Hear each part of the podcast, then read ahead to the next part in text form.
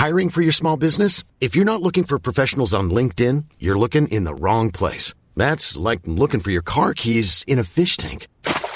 LinkedIn helps you hire professionals you can't find anywhere else, even those who aren't actively searching for a new job but might be open to the perfect role. In a given month, over 70% of LinkedIn users don't even visit other leading job sites. So start looking in the right place. With LinkedIn, you can hire professionals like a professional. Post your free job on linkedin.com slash people today. It was Saturday, June 8, 1996, and the St George Dragons walked off the field at Parramatta Oval, beaten 20 to 16 by the Eels. Their fifth loss in succession had seen them fall to 13th position, and the pre-season predictions of doom appeared to be playing out. The following weekend, however, would see victory against the competition leading Roosters, before an unlikely but unforgettable run to the grand final. There in wait was a team who had done it in a much easier and more straightforward manner, the dominant Manly Sea Eagles. This is part three of the Optus Cup, the 30th chapter in the Rugby League Digest's in depth investigation of the Super League War.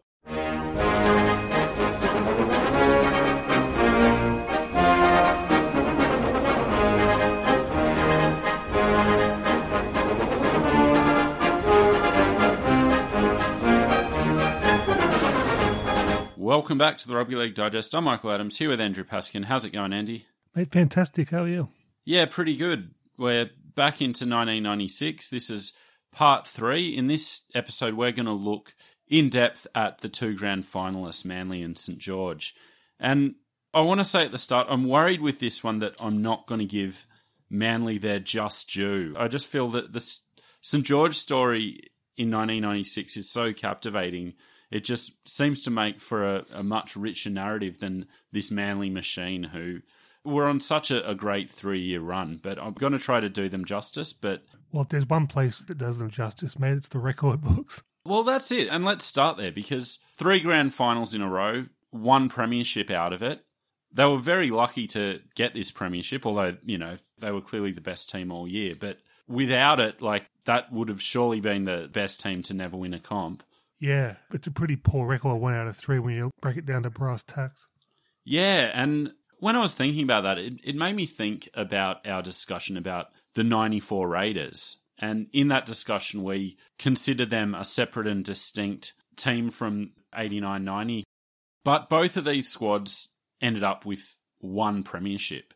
With Canberra, you had this team of all time greats. Like, it's still now unfathomable how stacked that team was. This Manly team, they were a machine. They went on this great two year run. They were kind of waning by the end of 97. But when I look at that squad, I don't see many all time greats. No, they were more all round than the Canberra squad, I think. Yeah, yeah. So if this is the case, what is the better achievement or which team underachieved more? Yeah, I mean, Canberra had some injuries and stuff like that as well. I think Manly, like, they had the opportunities and didn't grab them. Yeah, it's funny, and it just goes to show you how tough winning a comp is. So Canberra mm. In '95, you know, had the same record as Manly throughout the regular season, and then just came up against the Canterbury brick wall in the semi final, and you know, Manly suffered the same fate. Then in '96, you know, Ricky Stewart, Bradley Clyde are gone for the year, and you know, Canberra's season is finished. They did well to hang on and make the semis. Whereas Manly, they were so good in 95 and they just faded. 96, they win it. And then 97, you know, we all know what happened there. So I think that's my main takeaway. It's just really tough to win premierships. And there's not much between a Parramatta winning three in a row to Manly getting one from three. Yeah. It's one of those things, though, that everybody that watches the game recognizes the squad for what it was, though, despite yeah. the record.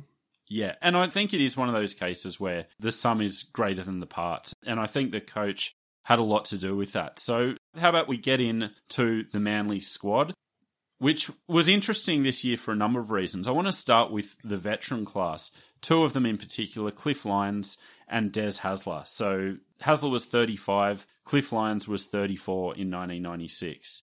And I was thinking about it like, surely there aren't many teams throughout rugby league history that have carried two players this old in the same squad. They're the sixth oldest combination in rugby league history. Probably no surprise that the top five have all occurred in the last 10 years. So you had the Morris twins in 2021, both 35. In 2018 at the Sharks, you had Paul Gallen 37 and Luke Lewis 35. You also had Cameron Smith and Billy Slater, who were both 35. In 2017, you had Paul Gallen 36 and Chris Heighington 35 at the Sharks, and Danny Buderus and Craig Gower for the Knights in 2013 uh, were both 35. But then, you know, you go back to 96, you've got Hasler and Lyons. So when you think about the football today, obviously sports science has improved and players are, are taking care of their bodies a lot more. This 1996 period, it was just a very brief window in time where teams could carry two veterans like this because of the unlimited interchange. Yeah, exactly. But let's not forget that 35 then was almost 39 40 now. yeah, yeah, which is even more incredible that Cliff Lyons went on to play till he was 38. I think Cliff Lyons is made in a laboratory somewhere. but it's so funny because all the talk throughout the year about Hasler and Lyons was that this would be their last year at Manly. Both had basically been told that that was it. They were, you know, given this wait and see, and there was no offer on the table for 1997. And, you know, there were newspaper reports talking about it as if they'd both be retiring at the end of the year.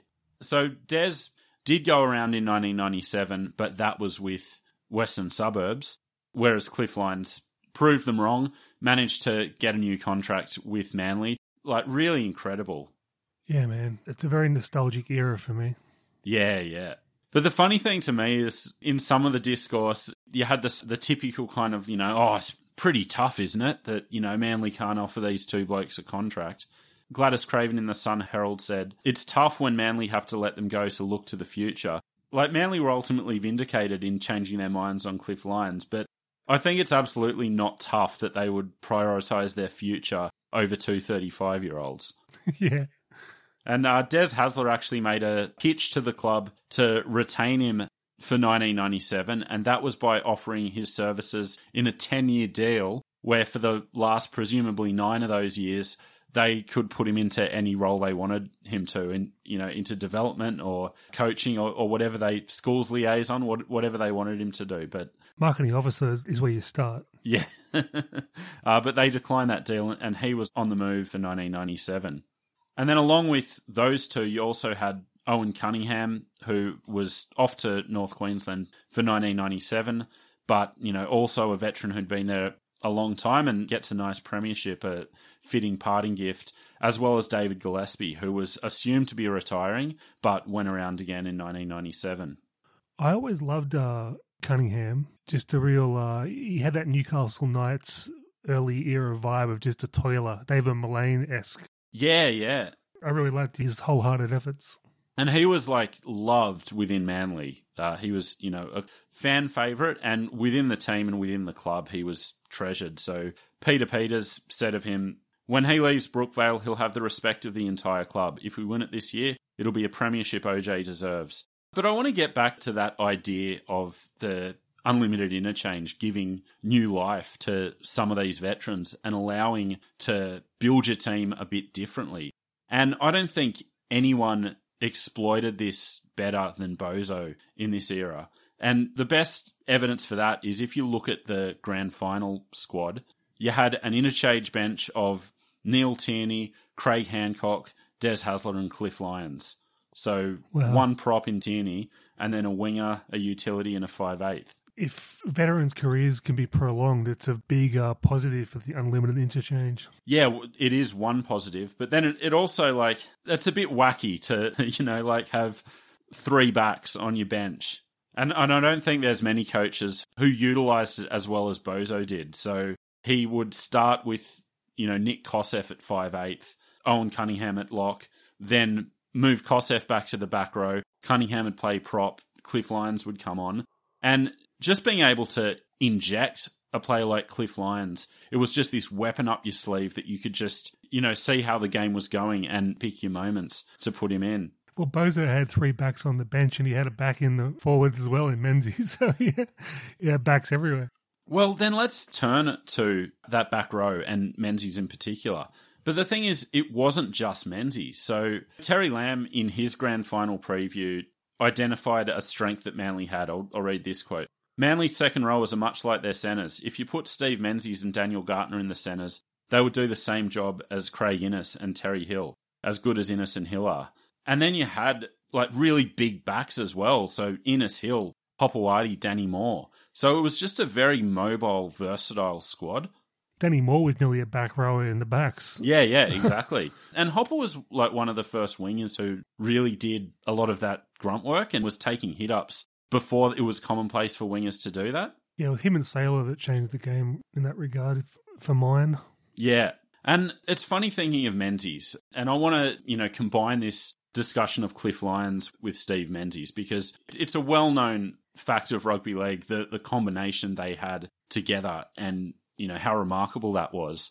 And I feel we kind of harp on the Menzies side of it a bit more because I think anyone who thinks of Steve Menzies, it's that era you think of. And that does a disservice to a player as great as he was, who had a career that went a decade after Lyons left.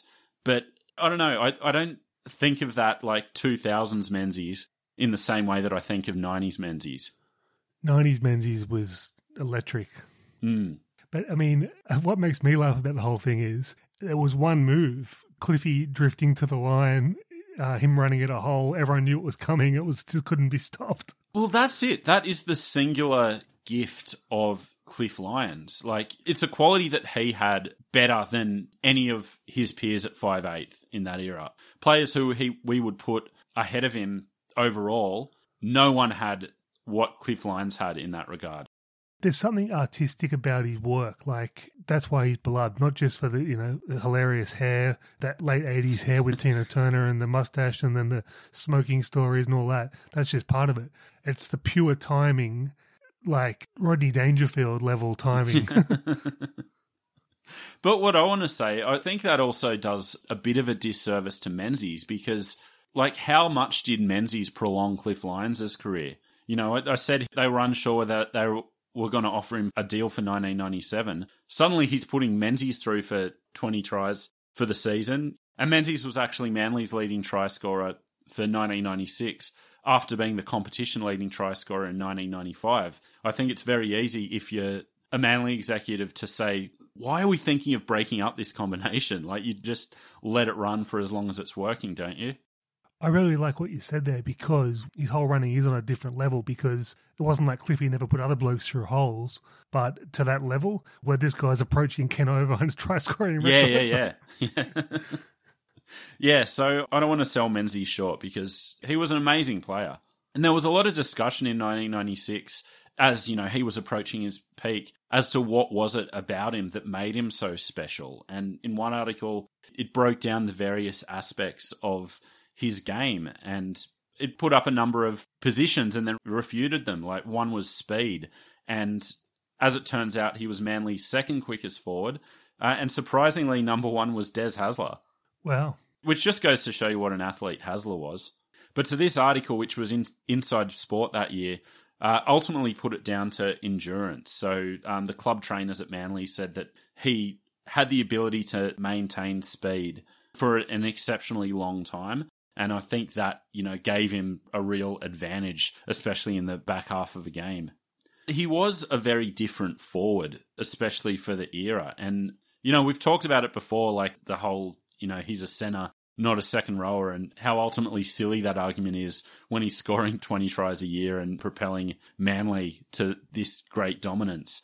But there is something to it when you think about his rep career, which maybe isn't as like decorated as you might think it would be. So Phil Gould in that same Inside Sport article, you know, gave a bit of a constructive criticism of Menzies, saying that like it's great that he plays that way in club games, but you can't do that style of play in Origin. It just doesn't work, and forwards have to you know carry more of the burden and play in a more orthodox role. And so in total, he played 20 Origins and 14 Tests. So that's a pretty fair rep career. But just when you consider that his origins ran from 95 to 2006, you know, there's there's a lot of missed games in there that he might have played. It's funny how his test career was so abundant, you know, scoring wise. unfortunately, it, it actually proves Gus right on the toughness of Origin versus yeah, Test yeah, football. yeah. Well, that's the thing. I guess he could play more of that role in the test environment.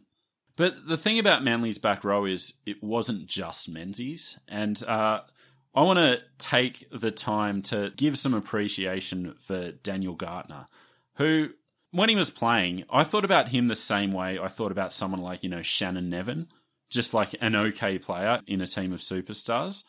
But just watching his games in 1996 in preparation for this, I'm like, my God, he was a good player. That back row overtook North's back row from the Yeah. early 90s Yeah. as a supreme team. They were so good. Yeah. And I mean, he was maybe more of a traditional back rower than Menzies, but still like super fast, a great ball runner. And like the fact that all the attention was on Menzies meant that they had this other weapon. And, you know, Cliff Lyons utilized him almost as well as he did Menzies. And he was brilliant. The preliminary final against the Sharks in particular, which we're going to talk about in the concluding episode of this chapter, like he was, you know, the difference between the two sides in the end. So a true hmm. breakout year for Daniel Gartner. And it was a year where he started just a, a handy role player. Up to that point, he played much of his football off the bench, was given a starting role midway through the year, and basically never looked back. So finished in the top 10 in the Dally M count. At the year's end, he was rated the 33rd best player in the game by Peter Frilingos. And he went into grand final day second favourite in the Clive Churchill medal, you know, second to Geoff Toovey, who eventually won it. So, you know, by the end of the year, he'd arrived as a force. But it's funny that his career never really went on like it might have. Yeah, strange. So he played one test for Australia that year against the Port Moresby, not Papua New Guinea team. And that was basically his rep career. I, mean, I think he had a few games for City, but never played Origin, never played another test. It was an era where there was so much competition in his position, though. Yeah, exactly. But I was just blown away watching his games this week. So, yeah, Daniel Gartner, super player. And completing that dominant back row was Nik Kosef, who had a very, very unlucky career with injuries, as we all know. But at this point in time, all the talk was that this was possibly going to be like an all time great back row combination. I'm not sure if you know where he was from, though. Isn't it sad that the first thing you say about a bloke is oh, unlucky career with injuries? It's really sad. yeah, yeah. Because he was a gun player. Oh yeah, yeah, really good. And the fact that he was being used as a five eighth a lot of the time in this season tells you something. But um, b- between the three of them, it was just a force of a back row. And then on top of those, you had you know bench depth. You had someone like Solomon Haumono there, who was like really kicking on. And Haumono actually went to my school. He was in year twelve when I was in year seven, and I watched him win the A grade um, competition that year, and you just knew like he was just so good. He was massive, like, and he just looked like so intimidating, and yeah, he he was brilliant. He was a new generation of athlete, it felt like at the time. Yeah, yeah, Sort of like when Sailor dropped on the wing, it felt like that was Solomon. mm, And he was scary, right? Like the torpedo tackling. yeah, yeah, yeah. And then you factor in a player like Mark Carroll, who I never rated him really. Like I, I thought he was like well behind blokes like Lazarus and, and Harrigan, and I always considered his career in those Super League terms. It was just like he kind of got hot and had the manly boost, and you know got all his rep games when you know the Super League players were out. But I can't deny how good he was for those years of the manly run. Like he was intimidating. He made great meters. He was a force. I always hated him because of the Chiefs situation. Yeah. Um, but then later on, I, I grew to love him. You know, he made a kangaroo tour playing for South, so it- it's not like he, you know, was a dud player and was only carried along by Manly. But No, no, no. I don't think he would have stood out in a middle of the road team, like in the same way that he did at Manly. But so, as much as they had good backs, when I think of Manly, it's kind of the inverse of that Canberra team. Like, it's the forwards that I think of first, you know, along with the halves. To have like Gillespie there as well, though, like you want to talk about a, a legend of the game. Yeah.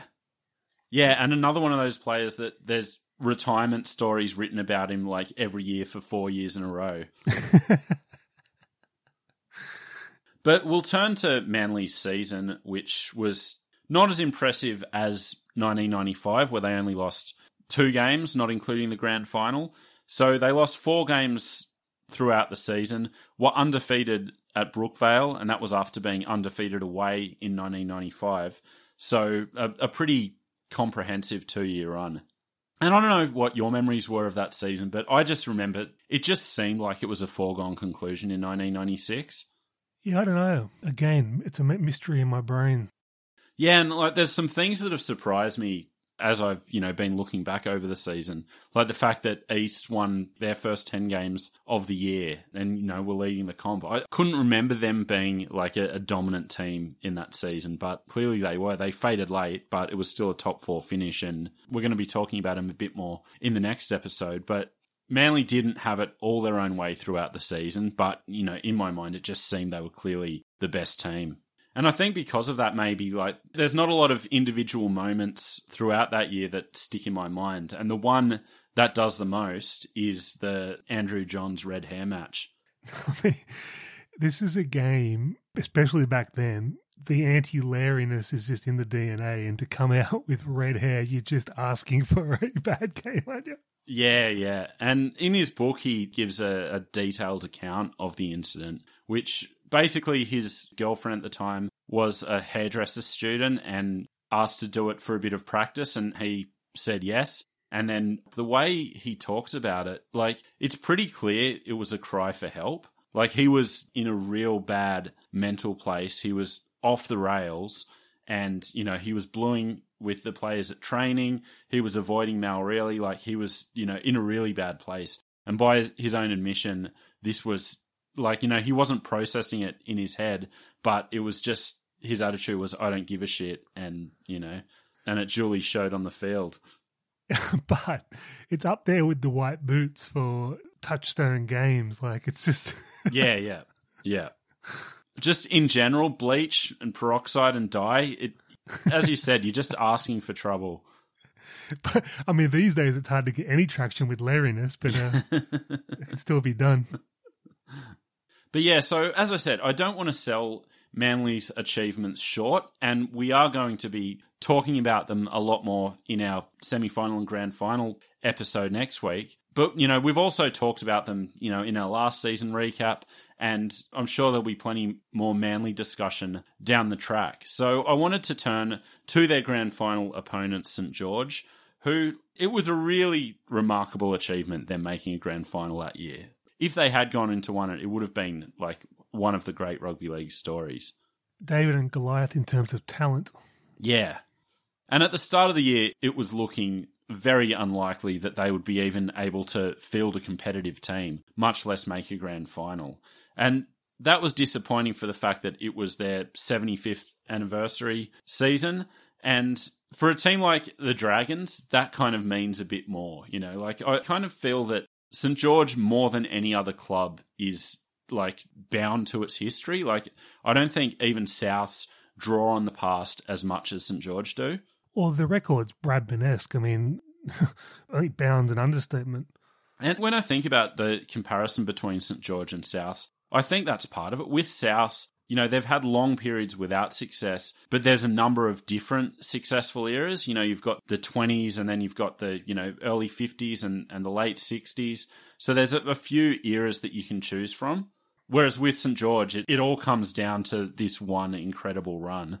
And the fact that all those players in 1996 you know, nearly all of the ones from the 11 in a row were still around and, you know, still hanging around the club. And there was always this tension with the current players who felt they were, you know, in the shadows or being compared to these greats of the past. As Roy Masters said in an article that year, St. George is a club which draws its strength from the past. The ghosts of the great players measure the St. George coach daily. And that St George coach was not the one it was supposed to be. We discussed it in an earlier chapter, but Rod Reddy, of course, was slated to take over from Brian Smith for 1996, only to jump ship to the Adelaide Rams. So late November, rumours circulated that he was going. The club denies it on the 15th of December. On the 21st of December, he told the board, and the next day, which was the last training session for the year, he told the players, and Rod Reddy was out. It was the right move in the end, wasn't it? It was definitely the right move for St George. I feel for Rod Reddy, it was probably going to be a short coaching career wherever he went.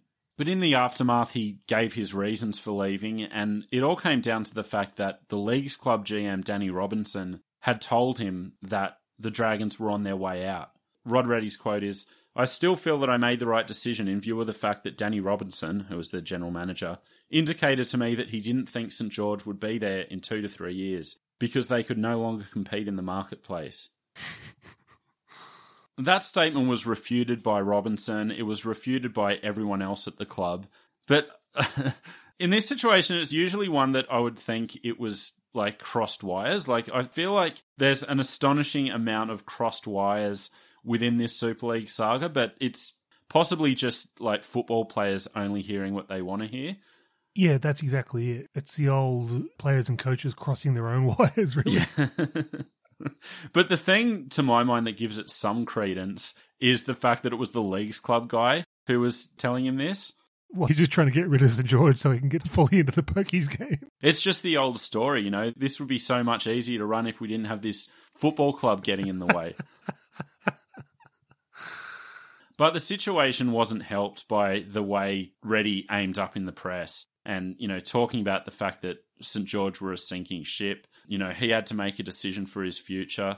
He said the people in charge didn't care enough about the football side. So there was some more evidence about the Leagues Club football club tension. Then Brian Smith chimes in. You know, we've mentioned the quote he had about a smell of Newtown about the place. and Reddy said, when I made my decision to go to Adelaide, Brian said to me, I didn't want to tell you I told you so because I knew you wanted to coach. So there's a bit of bad blood there with, you know, both of them hitting out in the press. The Dragons fired back on Smith and said, We released him on request to better himself and get more dollars. Then he went away and criticised us. That was disappointing. We were pretty hostile about it. Reddy was a, a club legend, had been in the system as an assistant coach for a number of years. It's just funny that you would just so easily like torch all that.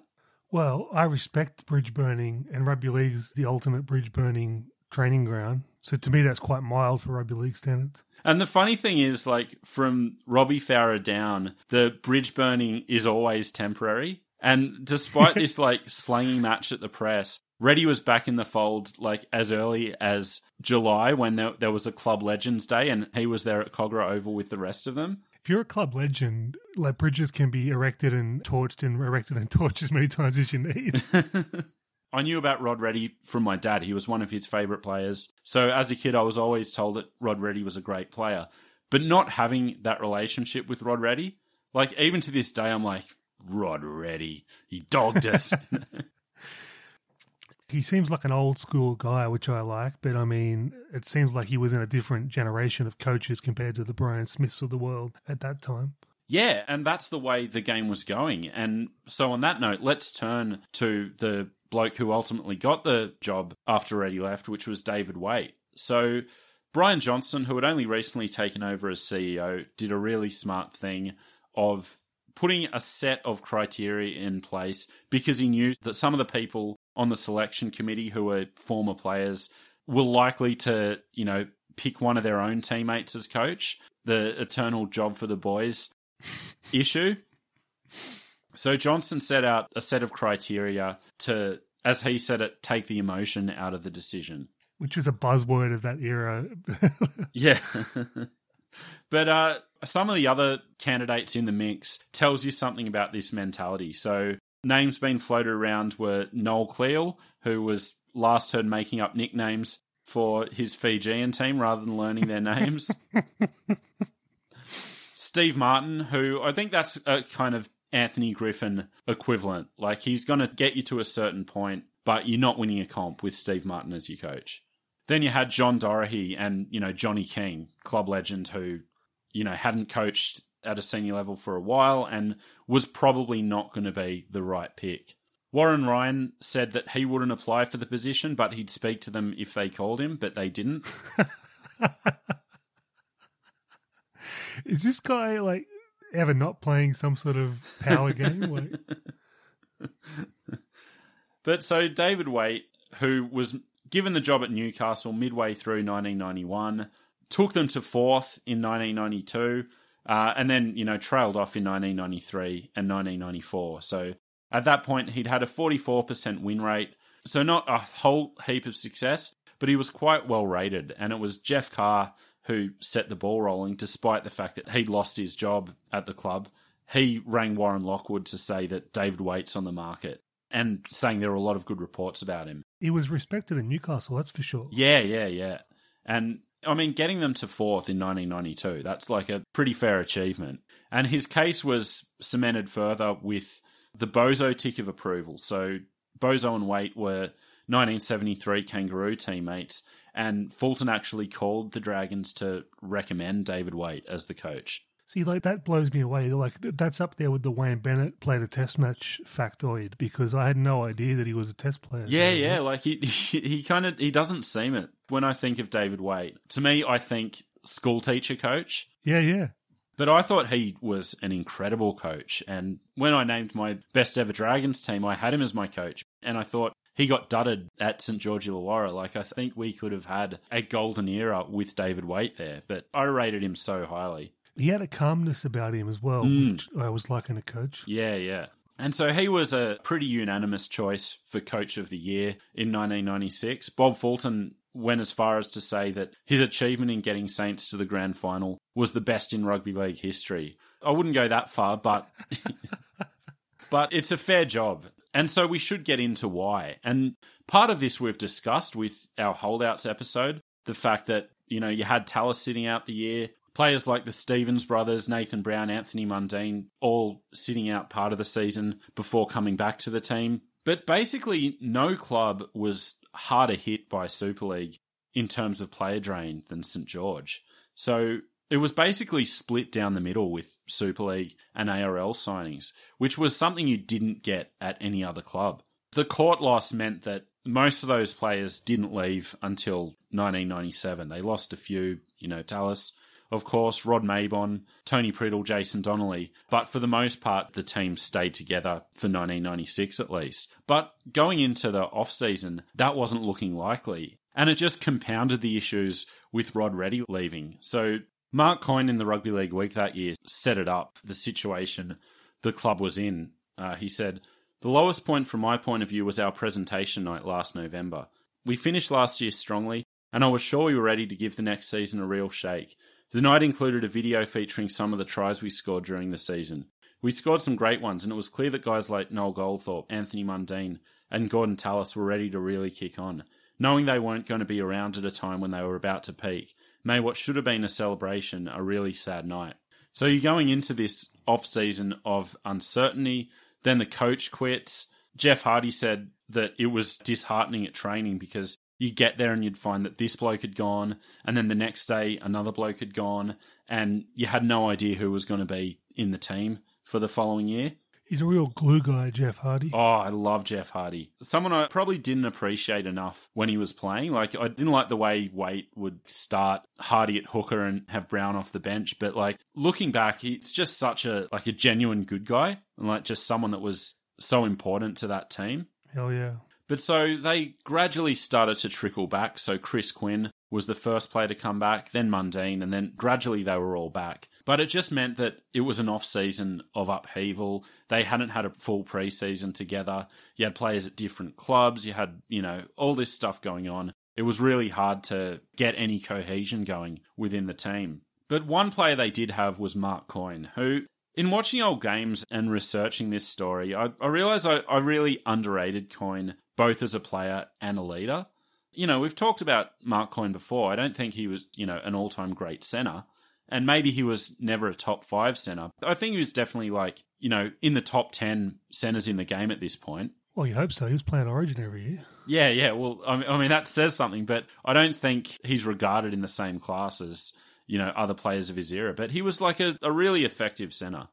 And in terms of a leader, he was basically the flow of the Dragons in terms of holding the keys to their ARL or Super League future. So Anthony Mundine said that there was a players' meeting in 95 when there was talk of the club jumping ship to Super League. And in Mundine's words, if it wasn't for Coyne, they all would have gone. But, you know, Coyne basically convinced enough of them to stay that you know, the club didn't go and, you know, they were left in the situation where they were basically split down the middle. And at this point, with, you know, players leaving and the coach going, he was feeling really disillusioned and, and he'd actually had an offer from the Roosters for 1996 and, you know, he was expressing disappointment that he hadn't taken that up. Which that's an interesting sliding doors kind of thing. If he'd gone to the Roosters, you know, strengthened their backs at the same time as getting to play, you know, with someone like Freddie, like what does that do to his legacy? But in terms of the Dragons, he was really crucial to their revival for 1996 just because of that leadership. And it all started with a meeting at the Leagues Club with David Waite at the start of the year. In Waite's words, it was nothing flash. We met in the snack bar of the club. I knew I had to get a feeling for how the leader of the club felt about things. We talked about leadership and the sort of things that he wanted kept at the club. And this conversation went into the nitty gritty. As Waite goes on, even the small things like Goose of the Week. For us, it was a beginning in what had to be done. More evidence of the power of the Goose of the Week shirt in rugby league.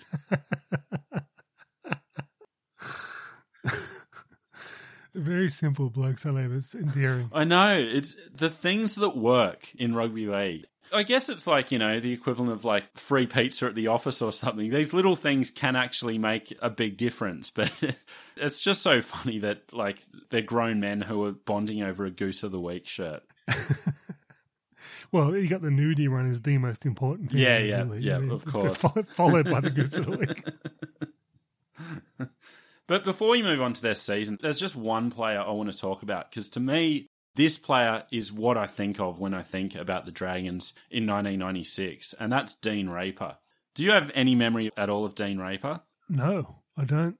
So he actually is no relation to Johnny Raper at all. He is related to George Raper, the colonial artist who came out with the first fleet, but his rugby league bona fides start and end with him. So he was a Cronulla junior that made his way to the Dragons debuted in 1996 and he looked so good. He just burst onto the scene and it was like, oh, cool, we've got our fullback. And it's funny, this shows you like how unsophisticated my rugby league brain was in 1996. I was 15. I was old enough to have a bit more awareness than I did. But like, I remember when Rape was a few games into his season there was some article in the big league or something that was talking about the fact that he wasn't related to Johnny Raper. And, you know, he was saying that he gets asked all the time if he's related to Johnny Raper. I remember there was this line in the article that was like, you know, it might not be before long that people are asking Johnny if he's related to Dean. and I just remember going like, oh yeah, cool. Like, yeah, before long, people are going to wonder if Johnny Raper's related to Dean Raper. Cool. Yeah, we got our fullback, you know, like the greatest players of all time, but, you know, we got Dean Raper. But he was so good in 1996, and it just like that was basically the extent of his top grade rugby league career. You know, so he played, you know, for the next couple of seasons, but I think only had like six or seven games over the course of those two seasons. Was forced to retire because of injury at the end of 1998, and you know that was it. He was done. But I'm sure other Dragons fans of my vintage will have fond memories of Dean Raper in 1996. But I'm not going to go too deep on the Dragon squad. Maybe I can uh, save that for my own time. I want to, you know, keep some objectivity here, and we are going to discuss a lot of these players over the course of the next episode in a bit. But just to touch on their season, so they started the year really strong. Like you know, won three out of their first four games, and it was looking like you know once the players came back that maybe they could you know do the unthinkable and overcome this you know, horror off season. So that all started when Mundine came back in a game against the defending premiers Canterbury, where he, you know, tore them apart, and suddenly there was all this buzz. And I think this might be the origins of Old Legs Daley, even though that comment didn't come till the following year. He had this great game against the Dogs, then was coming up against the Raiders, and there was talk in the press of, you know, like Mundine will be pressing for representative claims, and he's got a real chance to show what he can do against Laurie Daley. And as always, like Mundine's biggest problem is his mouth. So after that Canterbury game, you know, he was asked about his performance, and he said, I was hoping to spend 1996 just playing first grade and get a shot at the representative games next year, but now I reckon I might be a chance this year. It's like, just shut up. You know, just play good for the whole season and then, you know, see if they pick you, you know, like. I think his biggest problem is his derivative nature. He just had to copy off American sports people, Muhammad Ali, and just do a real cheap version of this brash thing. Yeah, yeah. Instead of just being himself, who apparently is a good bloke. Yeah, yeah. If he wasn't always trying to be someone else, there wouldn't have been these problems. Yeah, like you're so right. And it just, it always felt forced. Like you don't mind the brashness if it's, I think of like Wendell Sailor even. I think he has some of the same problem, but I also think he's more of a naturally brash person than Mundine was. Like it, it didn't. Mad Dog MacDougall. yeah. Like for me, Sailor, it didn't seem as forced. Nah. If he was just his humble off camera self, he would have been loved by everybody. Yeah, and he is. Like, he's still uh, well loved in the St. George community. As it turns out, he couldn't even string it together for a full season. Like, he came good in a big way towards the back end of the year, but this came after like a mid season slump.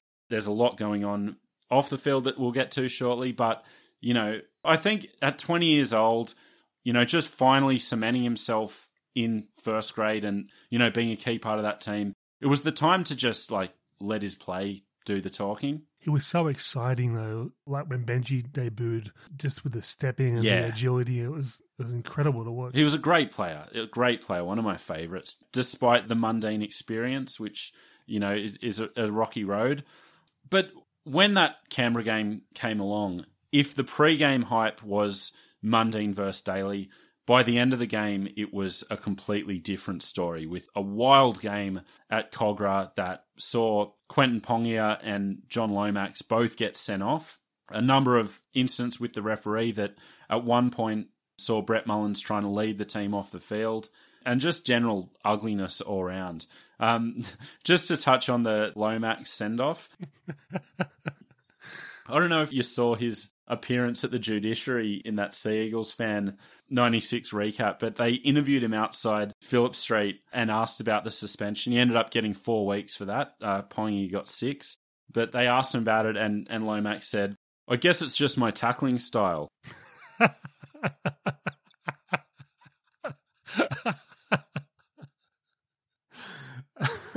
There's something brilliant about the lack of remorse in that era.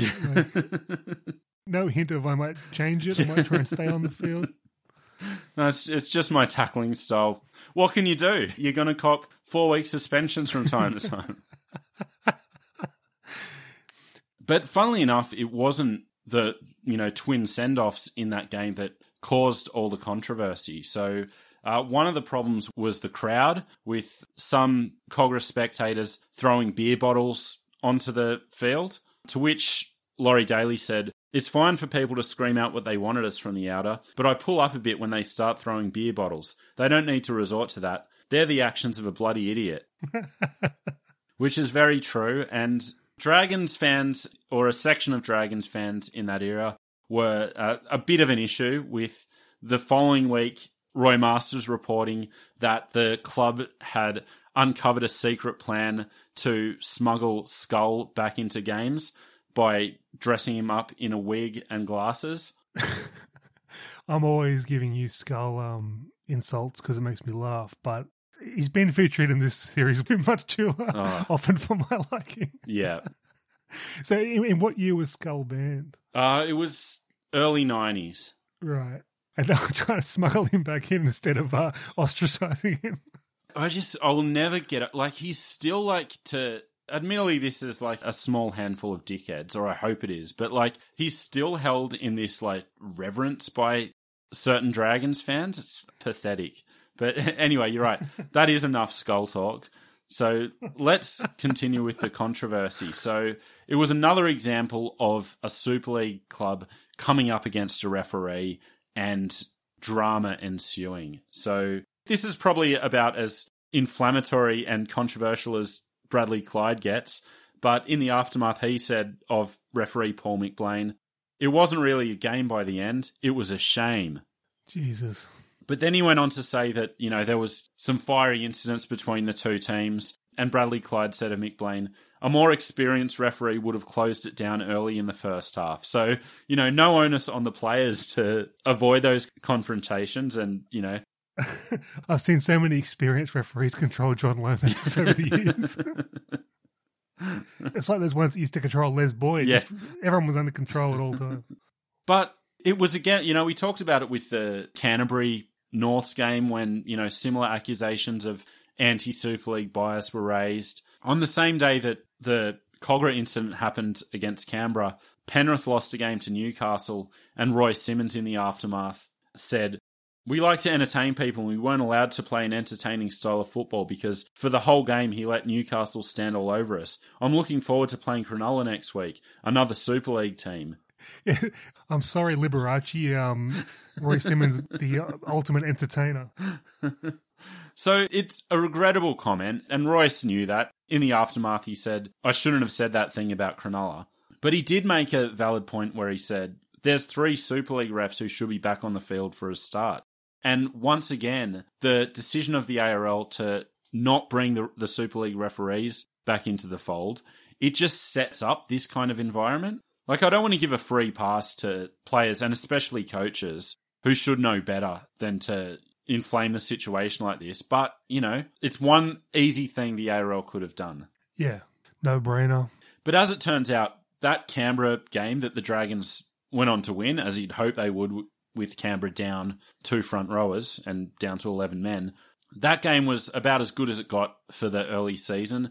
They, you know, were coming fifth after that win, but the season kind of fell apart from there. And, you know, mid season, they were coming 13th, and it looked like they reverted to what everyone expected them to do that season. I mentioned the drop in form of Anthony Mundine. Noel Goldthorpe wasn't playing particularly well, and not much was going right for them. Uh, one rare shining light in this mid season period was Chris Quinn picking up a Dally M point in their loss to Manly. The comment about his vote was always in the thick of the action, but several readers raised the minor issue that Chris Quinn wasn't actually playing in that game. so a young Ruan Sims. Um, I mean, um, was it a typo with the name and he meant another player, or was it just a complete fraud? yeah, well, like that didn't come out, but like, how can we, you know, when we talk about our Hall of Fame discussions and using like, you know, Dally M awards and positional awards, how can we use them as a Hall of Fame marker when this shit happens so often? Yeah. I mean, it's not a hard job. It's an honor to be a Dally M judge. Yeah. And to just all you got to do is watch the game of football, which presumably you'd be doing anyway as a football fan.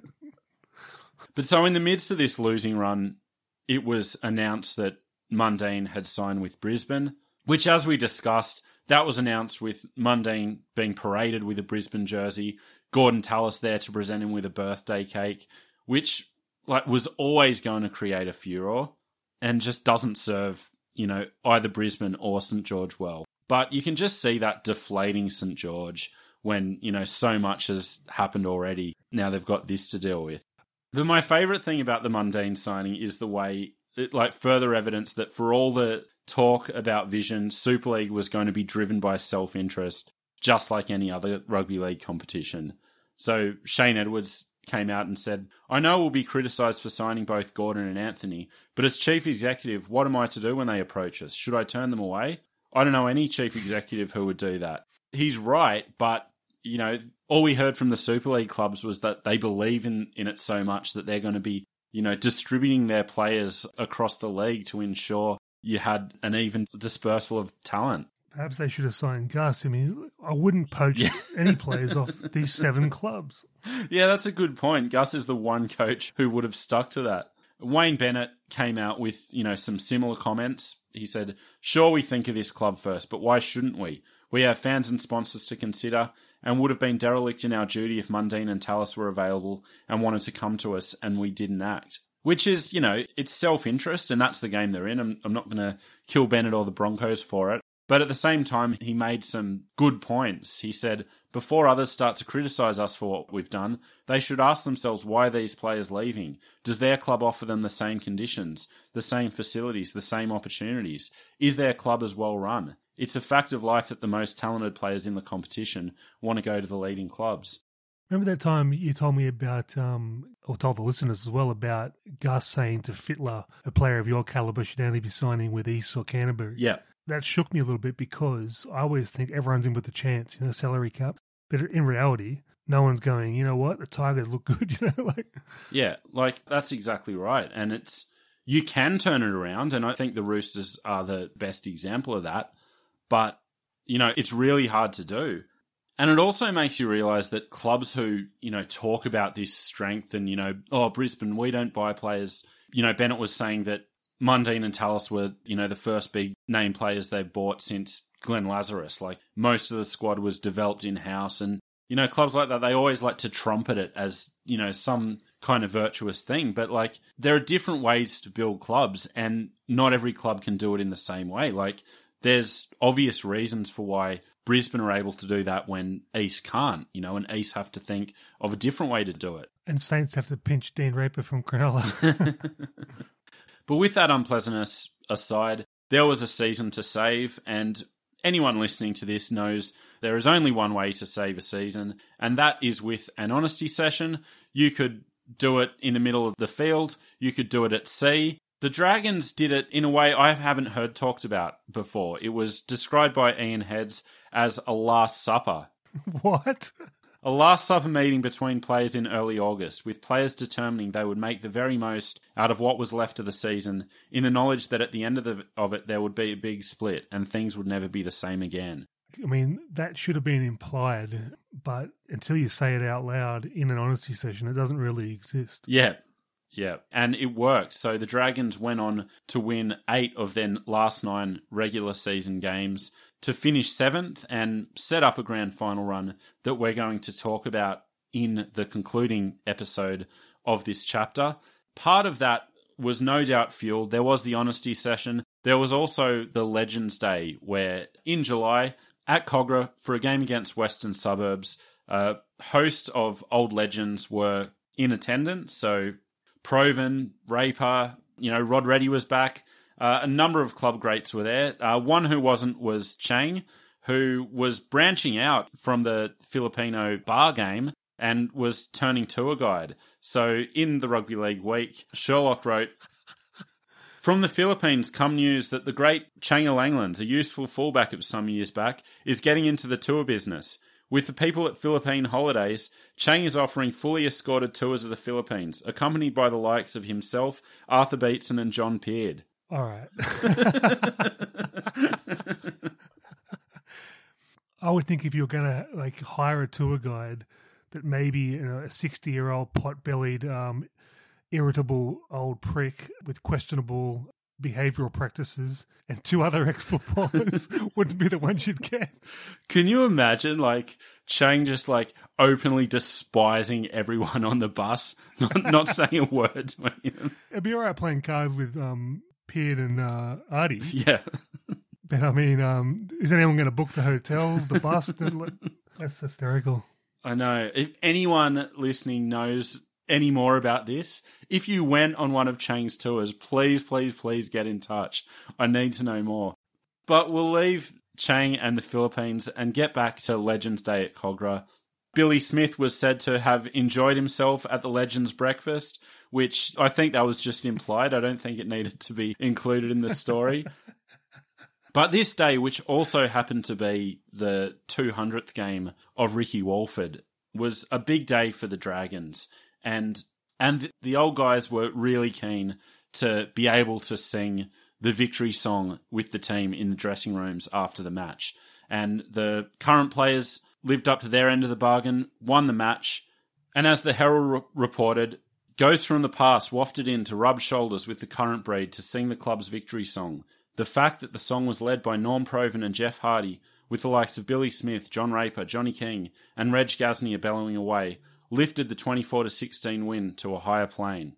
That's beautiful. And with that, the Dragons were on their way, marching to the grand final of 1996, which we are going to discuss in the next and concluding part of this chapter. So, if you are able, I suggest watching that grand final in preparation and any other of the semi finals in the lead up. We're going to be discussing them all. But with that, that is this episode. So, thank you for listening, and we will speak to you next time. Toodaloo.